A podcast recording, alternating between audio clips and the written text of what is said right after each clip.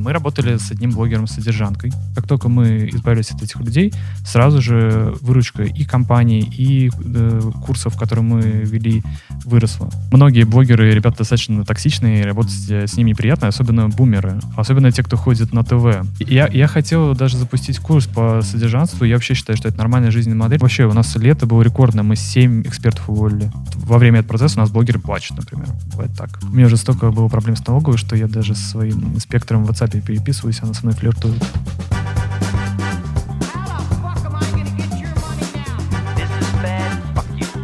Better fucking do it and do it quick.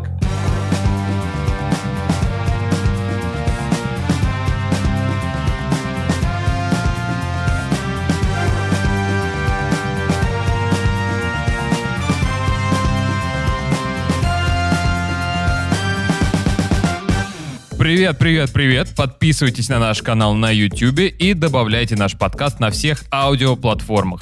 В описании вы найдете телеграм-чат. Напишите нам, кого вы хотите видеть следующим гостем шоу или расскажите про свой самый интересный факап. Самые интересные и крутые истории мы зафичерим в специальной рубрике в следующем выпуске.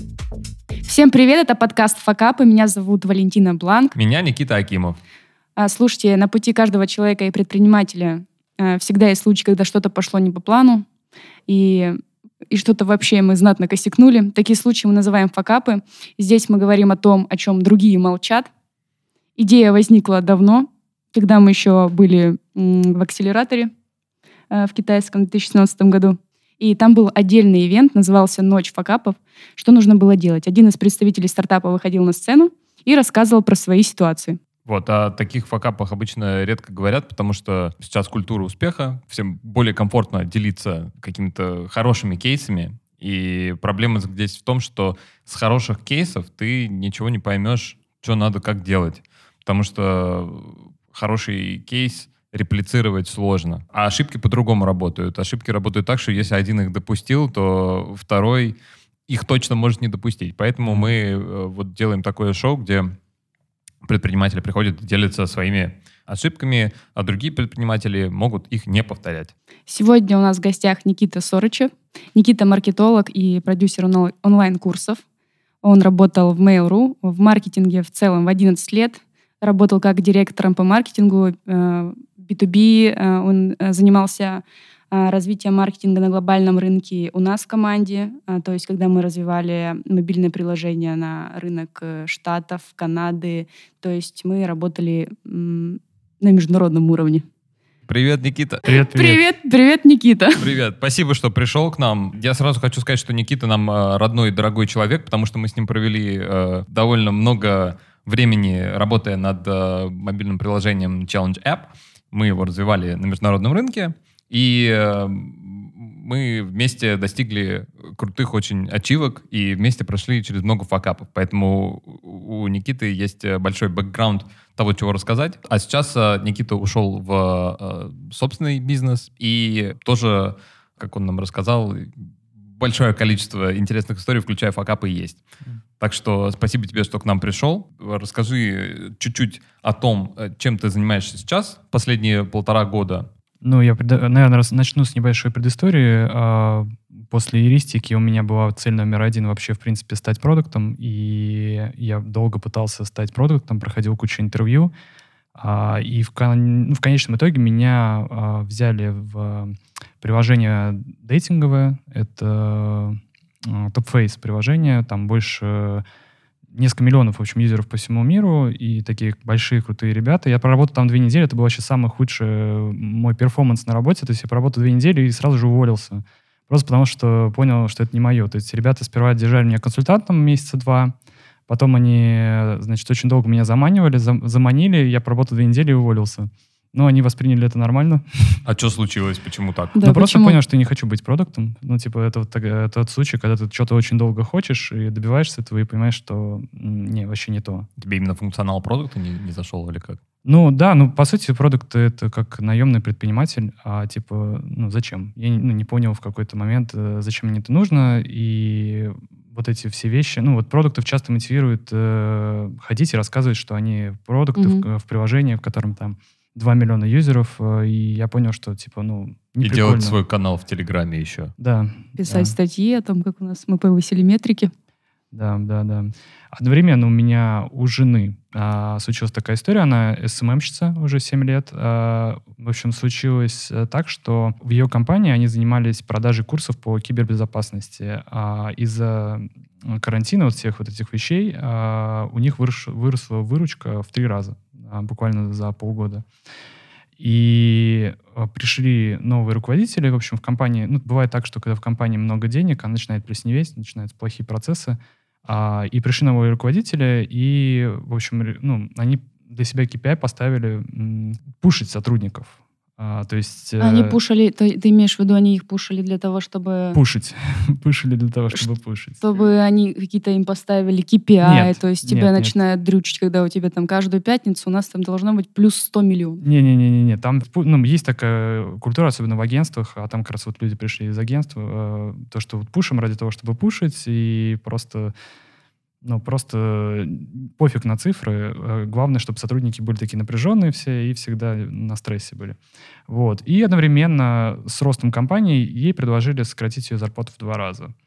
Вот э, такое было предложение, просто вот, ну, просто потому что так. Раскоррелировано как-то дата. А- А, наоборот происходит. Что-то больше пушает и меньше и платит. что же было дальше? Ну, и как бы жена попала в жесткий стресс, э, как бы была развилка либо искать следующую работу, вот, либо делать что-то еще. Мы сели на кухне, поговорили и решили, что мы можем делать агентство какое-то. И мы стали думать, какое агентство можем делать. Типа, в мы оба сильны, СММ, там трафик. э, и в итоге мы просто взяли из головы, придумали, что мы хотим делать э, курсики вместе с блогерами, большими, лайф-блогерами.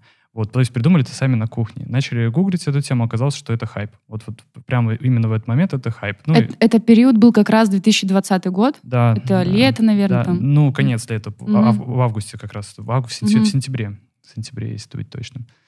Вот, э, как раз, да, пошел хайп на все эти онлайн-курсы, и вот мы начали искать блогеров. Да. А в чем заключалась идея? То есть э, вы берете блогера, э, делаете под него курс, и через него этот курс продается, и вы шерите ревеню. Да. Ну, То есть, по факту, вы выступаете продюсерами всего этого процесса. То Да. есть, вы- отвечали за что? Установки?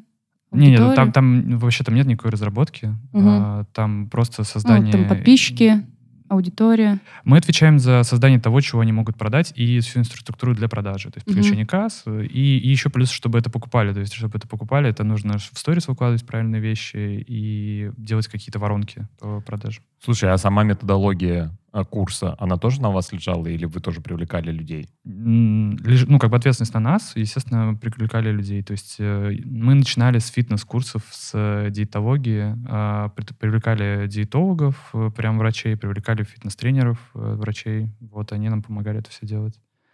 Вот. Но проблема была в том, что, короче, мы как-то боялись, э, вот этот первый факап был, э, то, что мы боялись э, делать что-то большое, что-то ценное, э, что может стоить дорого, а все деньги, на самом деле, в курсах зарабатываются на больших чеках. Вот. А мы делали, короче, маленькие продукты для больших блогеров. Кстати, интересно, потому что ам, я помню инсталогия прошлый год у Мгм. Митрошиной. Почему-то все а я сначала не понимала, все ее хвалили из-за того, что они сделали чеки на, ну, на маленьких чеках сделали хорошую выручку, а ты сейчас как раз говоришь, что это на большом лучше работает. А большой чек это сколько, давайте поймем? 15? Нет, это, это считается средний чек даже. даже Средний? маленький. То есть Да. 40? Ну, большинство курсов на рынке сейчас работает э, там 60-70 тысяч. Это по заработку и профессии вот такие. А нету такого, что э, существует монополия или там дуополия скиллбокса, Skill Factory или чего-нибудь еще?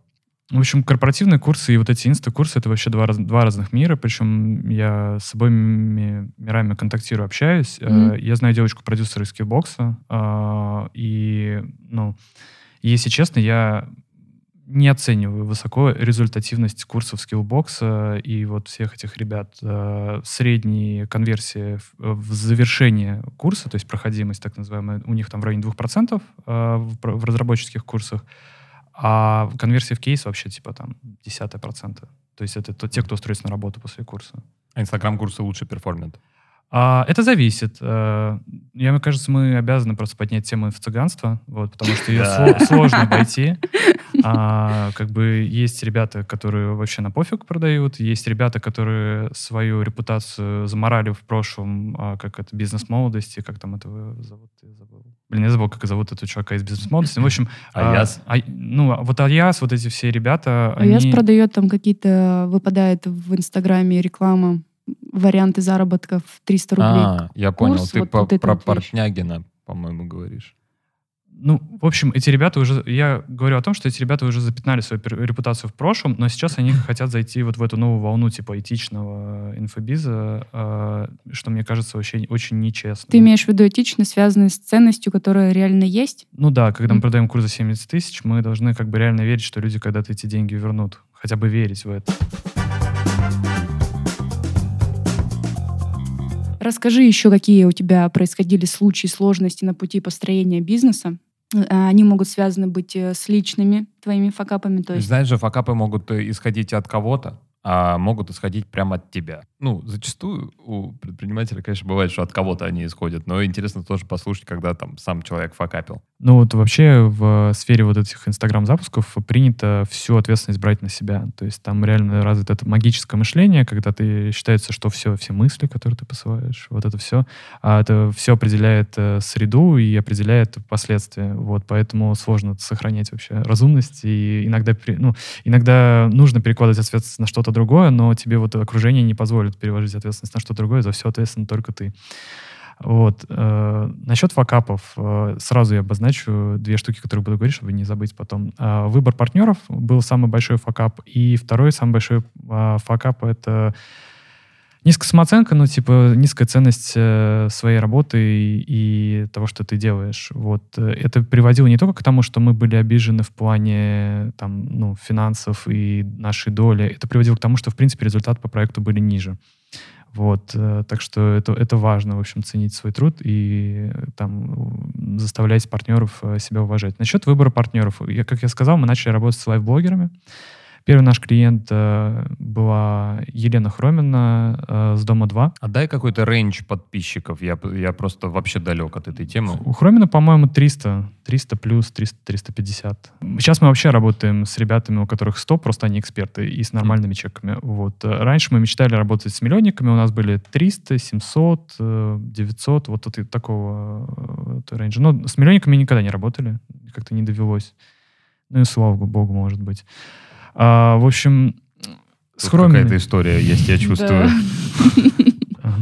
Ну, вообще, э, многие блогеры, ребята достаточно токсичные, и работать э, с ними неприятно, особенно бумеры, особенно те, кто ходит на ТВ. А, Вот э, я прям заметил, если чувак выступает регулярно на ТВ, на Первом канале, он какой-нибудь там юрист э, Первого канала, это вообще прям токсик, и нужно держаться... То есть он попытается тебя 10 раз обмануть, попытается там что, что угодно там прогнуть тебя, не выплатить тебе деньги в самом конце. Короче, вот с такими ребятами я вообще стараюсь не связываться. Елена Хромина, это, конечно, вообще был наш э, больной наш этот момент. Мы с ней начали работать, мы делали практически все. Э, вот, э, делали продукты, делали маркетинг. Э, Она с нас много требовала, многому нас научила. Но в какой-то момент мы просто поняли, что у человека ипотека в Москве, и больше, чем э, ежемесячный платеж, он, в принципе, зарабатывать-то особо и не хочет. Вот. То есть, когда мы вот, говорим, вот, ребят, мы достигли этого уровня, давайте расти дальше, э, мы поняли, что ну, просто вот когда нужно приложить еще больше усилий, чтобы получить еще больше результата, человек их не прилагает и начинает пропадать. В общем, вот просто вот реально есть какой-то потолок по доходу у людей. То есть по, и от потребностей блогера очень зависит. Я, кстати, думала об этом, что это очень рисковая часть, потому что а, даже несмотря на то, сколько бы ты ответственным не был, у тебя все равно часть э, продукта зависит от вообще воли другого человека. И если он не захочет, то все то, что ты делал, там 70% работы сделали, а остальное не добежали. Мы с января коучей заводим в проекты и будем коучить наших партнеров. То есть у нас будет ручной коуч, который будет... э, помо- Он не будет нам ничего рассказывать, естественно, это не, не этично, но он будет помогать раздвигать границы, хотеть больше, вот это все. Это персональный финансовый марафончик. Ну да, но а, по факту а, отчасти каждый предприниматель немного коуч, потому что тебе каждый раз нужно выбирать партнера себе, потому что ну, это как э, себе членов семью выбирать, и с ним потом жить, и работать, и делить деньги, эмоции. Да, короче, э, в выборе партнеров главное на какую граблю не наступать сразу, чтобы отсечь э, возможность факапа? Вот этот первый случай, это был э, финансовый потолок. С таким мы еще несколько раз встречались. То есть это люди, которые э, хотят меньше работать э, после достижения определенных э, финансовых результатов. Ну а как ты на этапе вот выбора партнера оценишь, типа, есть у него финансовый потолок или нет? Это же, мне кажется, очень сложно даже с обычным человеком понять, не то что с блогером. Это реально сложно, потому что вот мы с последней девушкой перестали работать э, после того, как у нее был запуск на миллион, а мы, мы вышли на звонок и сказали, что хотим запуск на два, и она, короче... Испугалась, наверное. Она прям испугалась, а, и там, эм, ну вот мое личное мнение, что, что проблема в том, что она начнет зарабатывать больше мужа просто, потому что муж очень хорошем найме, вот, и если она начнет зарабатывать больше мужа, пойдет ну, дисбаланс. По факту, да, у нее страх потери семьи.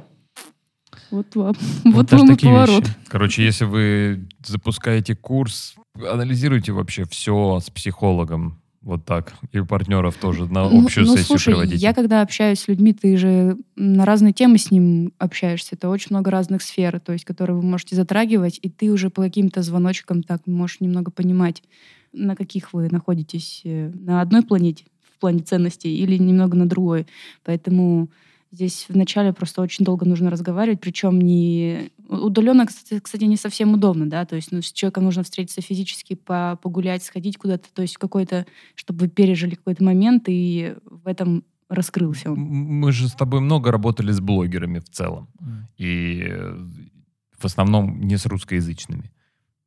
Как ты на моменте э, речаута к блогеру э, понимаешь, э, типа, откликнется он, не откликнется, каким надо делать речаут, каким не надо делать речаут, э, какие самые факапные лиды, так сказать?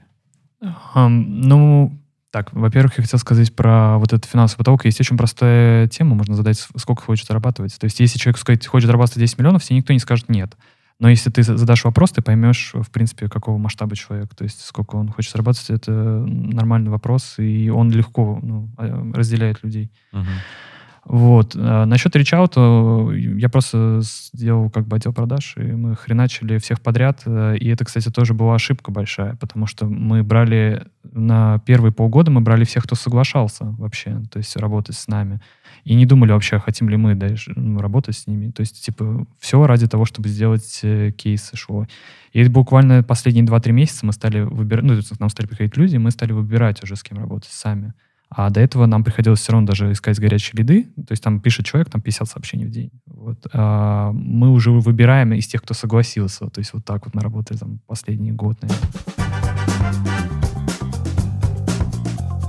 Расскажи, кто в твоей команде, угу. какие факапы с этим связаны, а потом мы можем перейти к личным. А, поскольку я долго работал в агентствах в свое время, а, у меня первый же рефлекс после запуска бизнеса был делать найм.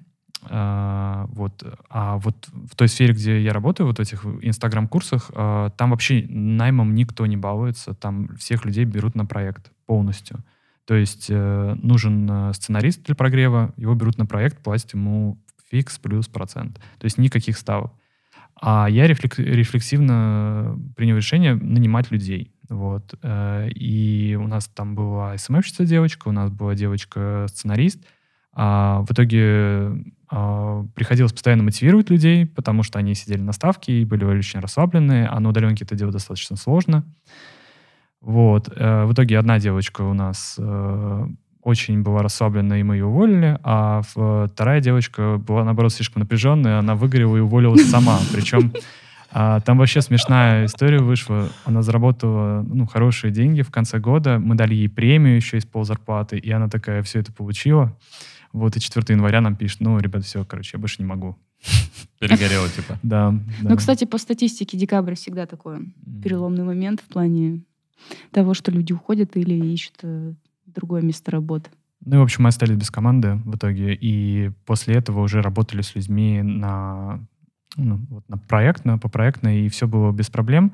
И вот сейчас уже, когда мы там пытаемся строить типа продюсерский центр, э, там вести 5-7 клиентов. Вот сейчас мы вот ищем людей в найм.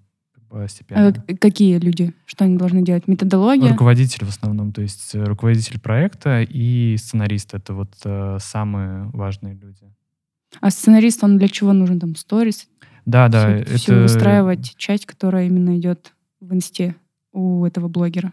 Вообще прогревы, вот эта тема стала для меня открытием, потому что я лично считаю, что прогревы — это вообще топ маркетинга. Вообще все, что может быть э, в маркетинге, вот это самый топ. Потому что написать какую-то рассылку, ну, это фигня. Написать объявление в Яндекс.Директе — это еще проще. Сделать какой-то креатив несложно. А прогрев — это как бы продажа, которая идет в течение месяца или двух. Это вообще гениальные вещи. Там можно использовать всякие сценарные а, приемчики. Мы весь год сидели и читали книжки по сценарному мастерству, всякие голливудские.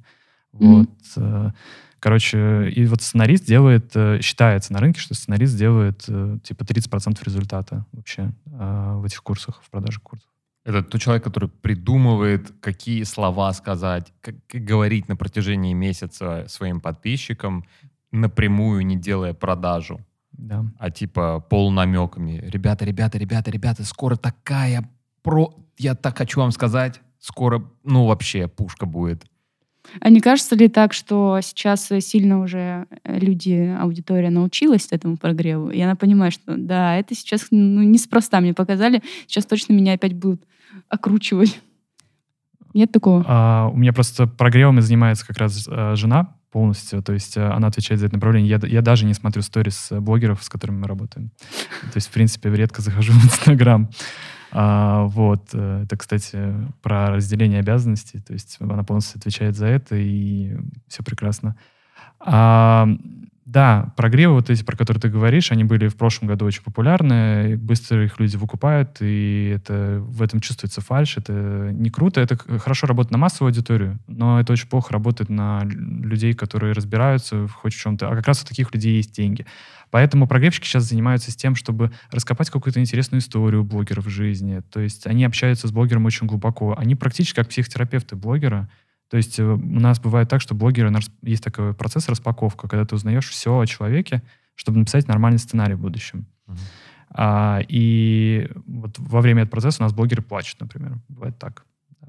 Потому что они в себе что-то новое открывают. Что... Ну да, потому что какие-то истории переживают, там какие-то конфликты с родителями даже могут. Э, а вот такие вот искренние, искренние глубокие истории, они лучше всего продают. Ну, просто когда ты увидел, как человек там в сторис плачет, рассказывает, как, какие были проблемы в детстве, там mm-hmm. э, про свои симптомы э, это, отличника или еще что-то такое. После этого у него хочется купить просто. Да, сейчас очень популярна тема уязвимостей. Покажите свою слабость. Искренность. А, расскажи, как у тебя построена работа с женой? Вы вместе работаете в одной команде, как сделать так, чтобы не ругаться? Потому что видение все равно может быть разное. Один, один захочет одно, другой другое, и, и, и как это совместить? Тем более, э, если мы говорим про карантин, то есть нет такого, что как раньше мы ходили там в офисы в разные и могли немного отдохнуть друг от друга. Вообще, э, довольно интересная тема работы с э, женой, потому что в сфере VC венчурного капитала. Наоборот, считается это красным флагом, если у тебя кофаундер жена. Потому что э, инвестор видит в этом риск того, что у вас там что-то, там, не знаю, хлеб не тот ты купил дома, и все пойдет в команде э, не, не в том направлении. Вот. Ну или, в общем, если строго говорить, то конфликты на бытовой почте, поч, почте на Mail.ru перерастут в что-то что непонятное внутри команды. Э, есть у тебя какие-то трудности, которые ты испытывал в связи с этим, и как ты с ними боролся? Это вообще офигенная тема. У меня сейчас появился друг-коуч. А, он занимается тем, что коучит э, богатых людей. Вот, и вот он сейчас хочет протестировать э, направление по как раз по работе с парами, которые ведут бизнес. Во-первых, это достаточно популярно. А, вот да. в, Инстаграм-бизнесе вообще таких людей очень много, кто парами запускается. А, вот. А во-вторых, там действительно много проблем. А мужчины, ну, мы, мы, короче, эту тему проанализировали, вот, так что я начну с внешнего анализа, потом к внутреннему перейду. А, во-первых, э, мужчины а, не видят проблем обычно в этом, а, но они видят проблемы в том, что буксует бизнес, не идут деньги, вот. А это тоже связано по большей части взаимоотношениями ну, вот этими взаимоотношениями. А женщины чувствуют э, проблему, и я от моей жены это тоже слышал, э, и мы это прорабатывали, э, то, что сложно делить личное и профессиональное, и еще мужчины склонны проявлять агрессию в профессиональной среде, и это нормально, в принципе, вот, но когда эта агрессия такая достаточно токсичная, то это потом сильно влияет на отношения в паре тоже. Вот, это все сложно, на самом деле, регулироваться. А еще, когда у вас все разговоры тоже только о работе, это прям вообще прям э, наша любимая.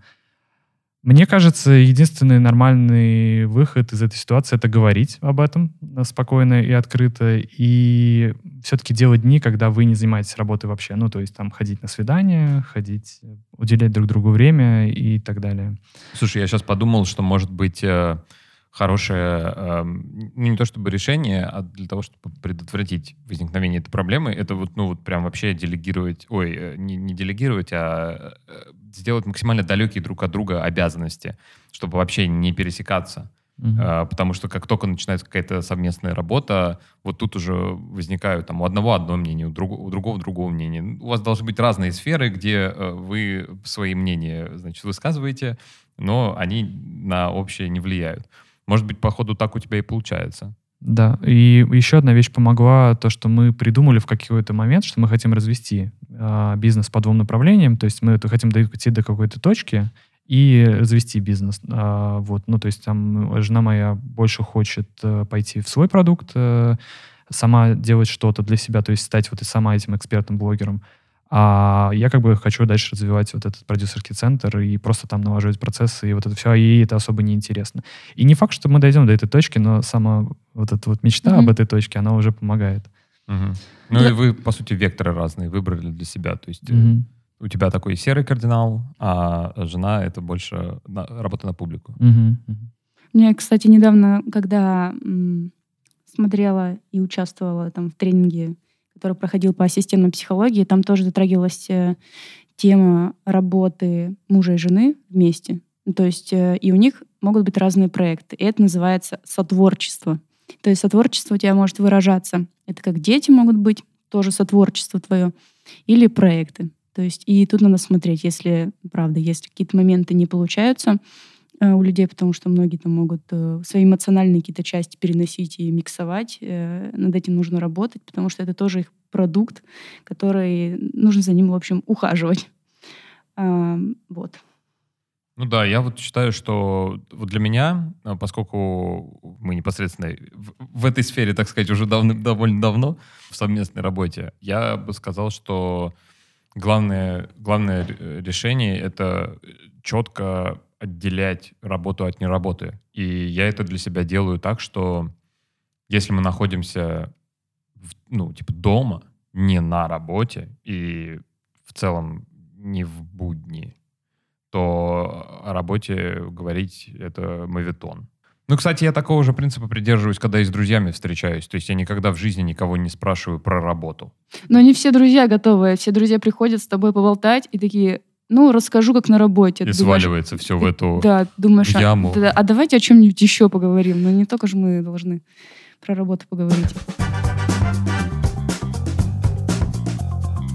Интересно, знаешь что, что бум э, вот этих э, онлайн-курсов, он происходит э, в СНГ с прошлого года, ну, может быть, с позапрошлого он начал расти, и до сих пор тоже бумят. Как только ленивый не делает э, курс, причем в США эта же тема была э, где-то в 2013-2015 годах. То есть интересно, что сейчас в США этого нету. То есть у нас такой лаг в лет 7, наверное, 5. Вот как понять, что сейчас именно делать свой курс не поздно? Как не прогадать с этим? И нет такого, что их сейчас уже слишком много, и как будто бы сложно выбрать себе реально полезный. Ну, у каждого рынка есть э, стадия, и сейчас уже пошел, ну, до сих пор идет рост, и я думаю, что он будет еще год-полтора идти. Вот, но сейчас уже идет нишевание. То есть э, сейчас пошло э, конкретное нишевание, и запускать курс «Как стать успешным» я бы не стал. Запускать курс там как стать продюсером, я бы, ну, то есть вот таких вот курсов, которых штук 5-7 крупных на рынке, я бы тоже не стал. Но вот сейчас, допустим, у нас есть курс в работе э, с логопедом. То есть мы учим логопедов больше зарабатывать, потому что это такая уязвимая социальная группа, они зарабатывают по 30 тысяч, хотя стоит гораздо дороже. А, короче, ты думаешь, что сейчас э, нормально делать курс, но просто надо выбирать более узкую тематику? Ну да, тут ну, так называемый product market fit. А как э, правильно выбрать для себя э, онлайн-курс, если ты его не продюсер, а потребитель? Как понять, что у твоего преподавателя не будет воды?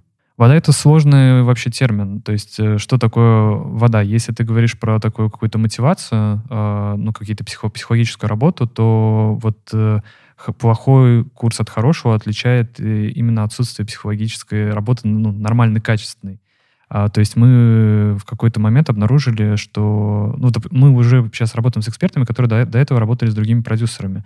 А, и вот процент в кейс, то есть вот э, люди, которые до- достигнут каких-то результатов, которые ты обещал, зависит от того, насколько э, психологическая работа устроена на курсе. То есть э, пишут ли люди благодарности в чате, пишут ли люди достижения свои в чате, общаются ли они вот этими круж- видеокружочками между собой, или они только переписываются текстом. То есть больше даже зависит не от того, какой фактический материал, который и так есть в интернете, входит в курс, а от того, как организована мотивация И работа студентов. с комьюнити, Да, правильно? Да. Да, это очень важный момент. А если касаться работы с комьюнити, э, были ли у вас кейсы с хейтом? Ну, когда люди были недовольны тем, что они купили. Да, были, э, ну, наверное, у нас было возвратов 7 за всю работу. Вот, мы просто возвращали, ну, то есть э, при первом же недовольстве просто возвращаем деньги и никогда этого не стеснялись. А, могу рассказать интересный опыт коллег. Есть один э, крутой игрок на рынке, который держит психолога в штате. У него большой курс, оборот в районе миллиарда в год. А, держит э, психолога, и если человек начинает токсичить в чате, или понятно, что он сейчас сольется, или понятно, что он попросит э, возврат, они просто выводят его на бесплатную сессию с психологом. Ну и понимаете, там вообще будет проблема не в курсе. Да, Как да. обычно, это А будет проблема, а в матери, да, немного в другое уйдет. Классно. Они, пол- получается, гасят э, самым, с- сам- самым действенным способом. Тебя сразу к Это очень крутой специалисту. подход. Круто вообще. Но просто статистически, если ты заводишь на курс 100 человек, у тебя точно будет один му- мудак. А вообще, если э, я бы я бы это к более общему свел, что если ты в целом занимаешься любым э, комьюнити, ведешь любой там Discord или Telegram, нанимай психолога, комьюнити-менеджера, и вот, пожалуйста, э, у тебя готов, готовая схема. Про это нам еще говорил, это было в 2016 году, наверное, ну, в 2016 году Артем Овечкин, когда он нам объяснял о том, насколько это важно. Тогда мы еще в первый раз об этом услышали и такие, да, так нужно делать. Да, это вообще было дико непопулярно вообще, работать с психологом в то время. Это сейчас каждый ленивый или и не ленивый берет себе коуча-психолога. Я сказал про блогера, который, в общем, был ограничен потолок, Мгм. потолок финансовый. Второй, в общем, у нас был кейс. Это, в общем, Роман Капа. Еще один чувак из «Дома 2». Вообще, не работай с чуваками из «Дома 2», потому что, как, как мне рассказывали, в общем, э, это сидит э, ко- э, компания людей, это вот как и на «Дом 2» происходит. Компания людей сидит, э, забегает продюсер э, в комнату, наливает всем по стопке водки и говорит, все, пошли драться между собой, ругаться, нам нужны рейтинги, ребят. Э, Вы, здесь хер- вы сюда приехали не херней страдать, э, пьем водочку и начинаем между собой это токсичить. Вот, ну, представляете, после нескольких, нескольких лет проживания в таких условиях, мне кажется, психика сильно деформируется. Роман Капа, а, в общем, мы начали... Это чувак, который качок, он два года э, в Доме 2, э, только-только оттуда... Я с ним начал общаться еще до того, как он покинул проект, а они там в диких э, контрактных рамках находятся. Вот. Он покинул проект, мы с ним начали с ним работать. И уже в первый месяц мы сделали с ним больше миллиона. Я считаю, что это хороший результат для лайв-блогера ну, без видимой экспертности, который до этого только плясал перед камерой. Вот. э, И, в общем, ему все время хотелось больше, но при этом ему не хотелось прикладывать каких-то усилий. То есть это, был человек, который был готов к финансам, но не был готов, к ответственности. Вот. И мы с ним работали-работали, был планомерный постепенный рост, но он все время жаловался и, и говорил, что мы как бы мы обманщики, что типа мы не даем ему миллионов, которые он ожидает. Вот. А, когда я его спрашивал, сколько он до этого зарабатывал на рекламе, оказалось, что он зарабатывал в три раза меньше. И кончилось в итоге в том, что мы подготовили, мы придумали ему концепцию ПП-рецептов. А, он любил готовить для своей девушки ПП-рецепты, и мы подумали, пускай вот он будет учить ПП-рецептам. Мы сделали пилот, небольшой продукт, э, дешевый, за 990 рублей, там книга с ПП-рецептами и его мастер-класс. Вот. И он просто взял и сказал, давайте поставим 4000 рублей за стоимость. И я в голове такой думаю, так, за 4000 рублей мы ничего не продадим, но если мы потом сделаем распродажу, то мы получим еще больше денег. Вот. И я думаю, но с другой стороны, есть риск, что он психологически э, ну, его пережжет, и он слетит. То есть он почувствует слишком сильную боль. И я думаю, ну ладно, это, пускай это будет для него уроком. А, пишу ему, окей, давай поставим 4000, но будь готов, что никто не купит. Мы строим через месяц распродажу и вернем все эти деньги. Мы запускаем продукт за 4000, ничего не получаем. А, он говорит, все окей, ребят, я, я вас понял. А через неделю он пишет, Никита, я хочу закрыть контракт, потому что, короче, я считаю, что вы стрёмные продюсеры. Не продали мою книгу. Да, не продали. А, да, кстати, потом он запустил ее сам через два месяца. За сколько? Ну, за, за тысячу, как и мы хотели, но не, продаж не было, насколько я знаю. Ну и как бы такие люди на рынке повсюду, и нужно очень четко следить, как на собеседовании, за малейшими знаками. Это все, что проявится на первой встрече хоть чуть-чуть, проявится очень сильно в работе в тысячу раз сильнее. То, что ты сейчас рассказывал, мне напомнило кейс со Стивоу, помнишь, из Jackass? когда мы к нему обратились, и мы поняли, что чувак вообще не готов мыслить в контексте revenue share. Чувак э, чисто был, всю жизнь работает по контрактам, у него, он привык, что если его кто-то просит что-то делать, он просто называет эту цену, и там они договариваются как-то. Нету такого, что когда ты пытаешься договориться с, с тем или иным блогером, то ты сталкиваешься просто с этой стеной э, непонимание того, как устроен рынок, что типа люди хотят э, гонорары, но не, не хотят, не могут мыслить в контексте выручка прибыли, вот так. Тут скорее немного другая проблема существует. Люди, в принципе, уже понимают, э, как устроены курсы, как э, проценты делятся. Они очень рады, что ты инвестируешь в них деньги. Э, ну, мне кажется, все будут рады. Вот. Но есть другая проблема, что люди не верят, что ты можешь э, эти э, ожидания их исполнить. Э, у меня вот буквально неделю назад был случай, мы пишем девочке СММщице, мы сейчас запускаем в основном курс профессии, вот, и девочка СММщица, говорим, давай запустим курс, посчитали, сколько можем заработать, там большая цифра, хорошая. А она говорит, нет, мне это неинтересно. А, и у меня другая девочка из команды искала нам спикера на другой курс, СММщика, который получит 35 тысяч рублей гонорар.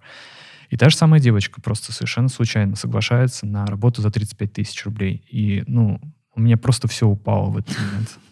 А ты сказал, что у тебя второй еще был момент, это э, про низкую самооценку. Ты про это как-то коротко сказал, или у тебя была другая еще более, более развернутая тема? Ну да. Э, ой, сейчас будет интересно. Мы работали с одним блогером-содержанкой. А, то есть она вот прям такая женщина, которая там из Пскова переехала в Москву, занималась тем, что делала свой красивый Инстаграм, а, и в итоге уехала в Дубай к арабу. А так можно вообще говорить блогер-содержанка? Она же не пишет у себя в описании профиля ну, не знаю, мне если кажется, взять э, как определение девушка, которая ищет себе достойного партнера и которая не намерена на то, чтобы там зарабатывать самостоятельно и живет за счет другого человека, мне кажется, это чисто формально содержанка. Просто, блин, мы в такое время живем, что, знаешь, чё, ну, что ты скажешь... Э, я не осуждаю. На тебя, на тебя все содержанки мира обидятся, потом будешь извиняться. И я, я хотел даже запустить курс по содержанству. Я вообще считаю, что это нормальная жизненная модель. Там есть свои риски и есть э, свои плюсы и минусы. Я не считаю, что это какое-то там социаль, ну, какая-то социальная отрицательная роль. Ну, как бы это просто роль. Имеет место быть. В общем, эта женщина вела по отношению к нам, в общем, как будто мы, ну, не знаю, как будто мы маникюрщицы в салоне. То есть как будто мы все обязаны делать, как она хочет, а она может в этот момент куда угодно пропадать. И она была как раз первым человеком, а, которому мы сказали нет. То есть она пропала на две недели опять и сказала, ну, вы напишите заново прогрев, ничего страшного, как бы курс-то надо запускать. И мы сказали, нет, э, вот твой сайт, вот все, что мы подготовили, забирай, мы больше с тобой работать не будем. И до этого было много моментов, когда мы просто позволяли относиться к себе, ну, плохо. Просто потому что, типа, все ради кейса, все ради работы, все ради это. А, и в итоге пришел инсайт, ш- а, как только мы избавились от всех этих людей, которые, ну ладно, окей, я прям прямую скажу, вытирали нас ноги, как только мы избавились от этих людей, сразу же выручка и компании, и э, курсов, которые мы вели, выросла. Вот. Это очень важно, и это ну, неочевидный инсайт. А то есть, когда она, а, вы оставили ей эти сайты там, и прочие какие-то вещи, а, как оплата происходит? Она уже как-то это оплатила или в каком процессе вы А никакой оплаты нет. То есть мы, мы просто потеряли деньги. Но я на самом деле запросил у нее там возмещение небольшое, и она его, кстати, даже выплатила. Вот, но то есть э, до получения прибыли мы ничего не получаем. А ты вот сказал, что э, блогеры рады, что вы в них инвестируете. В чем заключается ваша инвестиция? Вы э, делаете рекламу курса от ее профиля в Инстаграме и инвестируете деньги, или вы инвестируете свое время в разработку курса, сайта и так далее? Ну да, время и оп- оплата специалистов. То есть, э, несмотря на то, что расходы делятся пополам, а, да, расходы делятся пополам по контракту. Первые расходы, ну это там типа 70-80 тысяч рублей на первый лонч такой, этот пилотный, он, э, они на нас лежат, и если что-то там произойдет, то мы просто останемся в минусе небольшом. В прошлом выпуске у нас была девушка, ивент-организатор, и у нее очень много факапов было связано именно э, с подрядчиками, потому что подрядчики — это те люди, которые тебе делают ну, твой продукт, по сути. Вот. А у вас продукт делают эксперты, э, это методологи, Сценаристы. сценаристы, да. Да. Вот, вот эти люди факапят у тебя. Но пока что мы на таком этапе, что вот все такие очень ответственные моменты мы делаем сами, ну и очень близко в этом участвуем. А, вот, так что я думаю, что вот такие вот факапы, они еще в будущем. Вот, э, факап э, на уровне исполнения, там, сайт сделать, там, верстка, не верстка, проверка, вычетка, они, конечно, бывают, но у нас э, крутые ребята, мы просто... У нас кру- крутая система найма, мы когда собираем 30 человек э, в табличку, э, их э, даем им тестовое, тестовое оценивается по скорингу, вот, и фильтруем по скору и собеседуем верхних троих людей. Вот, поэтому в итоге ребята получаются очень классные. Вот у меня, например, девушка-СММщица а, попала, оказалась вообще украинская модель. Вот если бы я ее лично видел, мне, мне кажется, вот я бы не уверен, чтобы я бы ее нанял. Вот. А оказывается, если ты вслепую нанимаешь людей, вот, вот такие люди к тебе попадают. Ты скорее с Интересно. цифрами работаешь, чем с людьми, да? Ну, изна- изначально с цифрами, а потом с последними тремя, как с людьми. Как ты потом понимаешь, что вайп совпадает? Вы же должны, по, по сути, к одной цели двигаться. Ну, я использую вот эту штуку PAEI. Э, знаете, этот PAEI, ну, типа разделение типов менеджмента. То есть там есть продюсеры, администраторы, интерпренеры и интеграторы. А вот продюсеры — это люди, которые любят работать руками, э, много. Вот, кстати, классные сотруднички всегда. Администраторы — это люди, которые следят за, пода- за порядком. Вот нас в команде таких не хватает. И мне сложно с такими уживаться. То есть такие люди бухгалтера. Интерпренеры это они всегда все придумывают, но они в то же время а, поджигают. То есть они, если система хорошо работает, они начинают ее поджигать. То есть э, типа, а давайте здесь придумаем, здесь протестируем, и она начинает разваливаться. Вот. И интеграторы это люди, которые да, знают, знают, у кого день рождения, когда, и хорошо общаются. Вот я вот вообще не интегратор э, ни разу. Добрый Да. вечер, здравствуйте. И так, если, например, э, несколько предпринимателей собрать и, и с ними запустить команду, все развалится. Если э, собрать несколько администраторов и, и продюсеров, получится корпорация как раз. Очень хорошую тему мы подняли. Я на самом деле рад, что мы за- про это поговорили. В России я про это не слышал ни, ни от одной команды, э, но это важная история. И когда вы формируете команду, обязательно э, смотрите, чтобы люди были разных психотипов. Должна быть мама, ну не обязательно женщина, должна быть мама, должен быть э, энерджайзер, должен быть четкий и хороший исполнитель, и должен быть кто еще? Четвертый. Ну ладно, в общем, я, я уже точно сейчас не вспомню, это надо э, загуглить, чтобы быть точным. Я вспомню лютый факап, почему-то, вот, вот конкретно мой, я почему-то не назвал его э, еще, когда вот за неделю назад запрашивал вообще все это время. А чё, потому да? что подсознание, оно все уже, Да. оно его закрыло. Прорабатывать надо. Вытеснил. Короче, э, только я открыл э, точка мне вывела ВП на экран, какая у меня система налогообложения. И через год, короче, я понял, что точка вывода на экран не ту, система многообложения. Бумажки, естественно, которые мне пришли, я не проверил. И я весь год э, был на э, доходы минус расходы, хотя ожидал, что у меня доходы. Вот. И, короче, переплатил налогов на очень-очень много. Подожди, ну там же такая штука есть, что нужно на патенте быть. Можно на патенте. Я на патенте э, с этого года сижу, уже полностью все закрыто, все Слава хорошо. богу, Да, я да, уже да. испугалась. Вот, но вот из-за того, что просто у меня не было привычки проверять бумажки, я доверял интерфейсу, я всю жизнь работаю с Фейсбуком, с Гуглом, там не бывает ошибки в интерфейсе. То есть ты веришь, смотришь на экран и веришь по умолчанию, что все окей. Вот, из-за этой ошибки, короче, много денег было потеряно. Какой бы ты совет здесь дал? другим? Нанять себе бухгалтера. Да, администратора хорошего. Мгм. Да. И самому, если, если вы не чувствуете, что вы Получай- ощущаете любовь как-то- к бумаге, Да, как-то получать удовольствие от таблички этой. не пожалеете денег, это вам будет стоить дешевле, чем факапы с неправильно посчитанной выручкой, неправильно заплаченными налогами и переплаченными налогами, что еще хуже. У меня уже столько было проблем с налоговой, что я даже со своим инспектором в WhatsApp переписываюсь, он со мной флиртует. Отличная история, я считаю, когда с тобой инспектор из налоговой флиртует. И как? Нормально, зато, меня- но зато она не слишком жестко ко мне относится.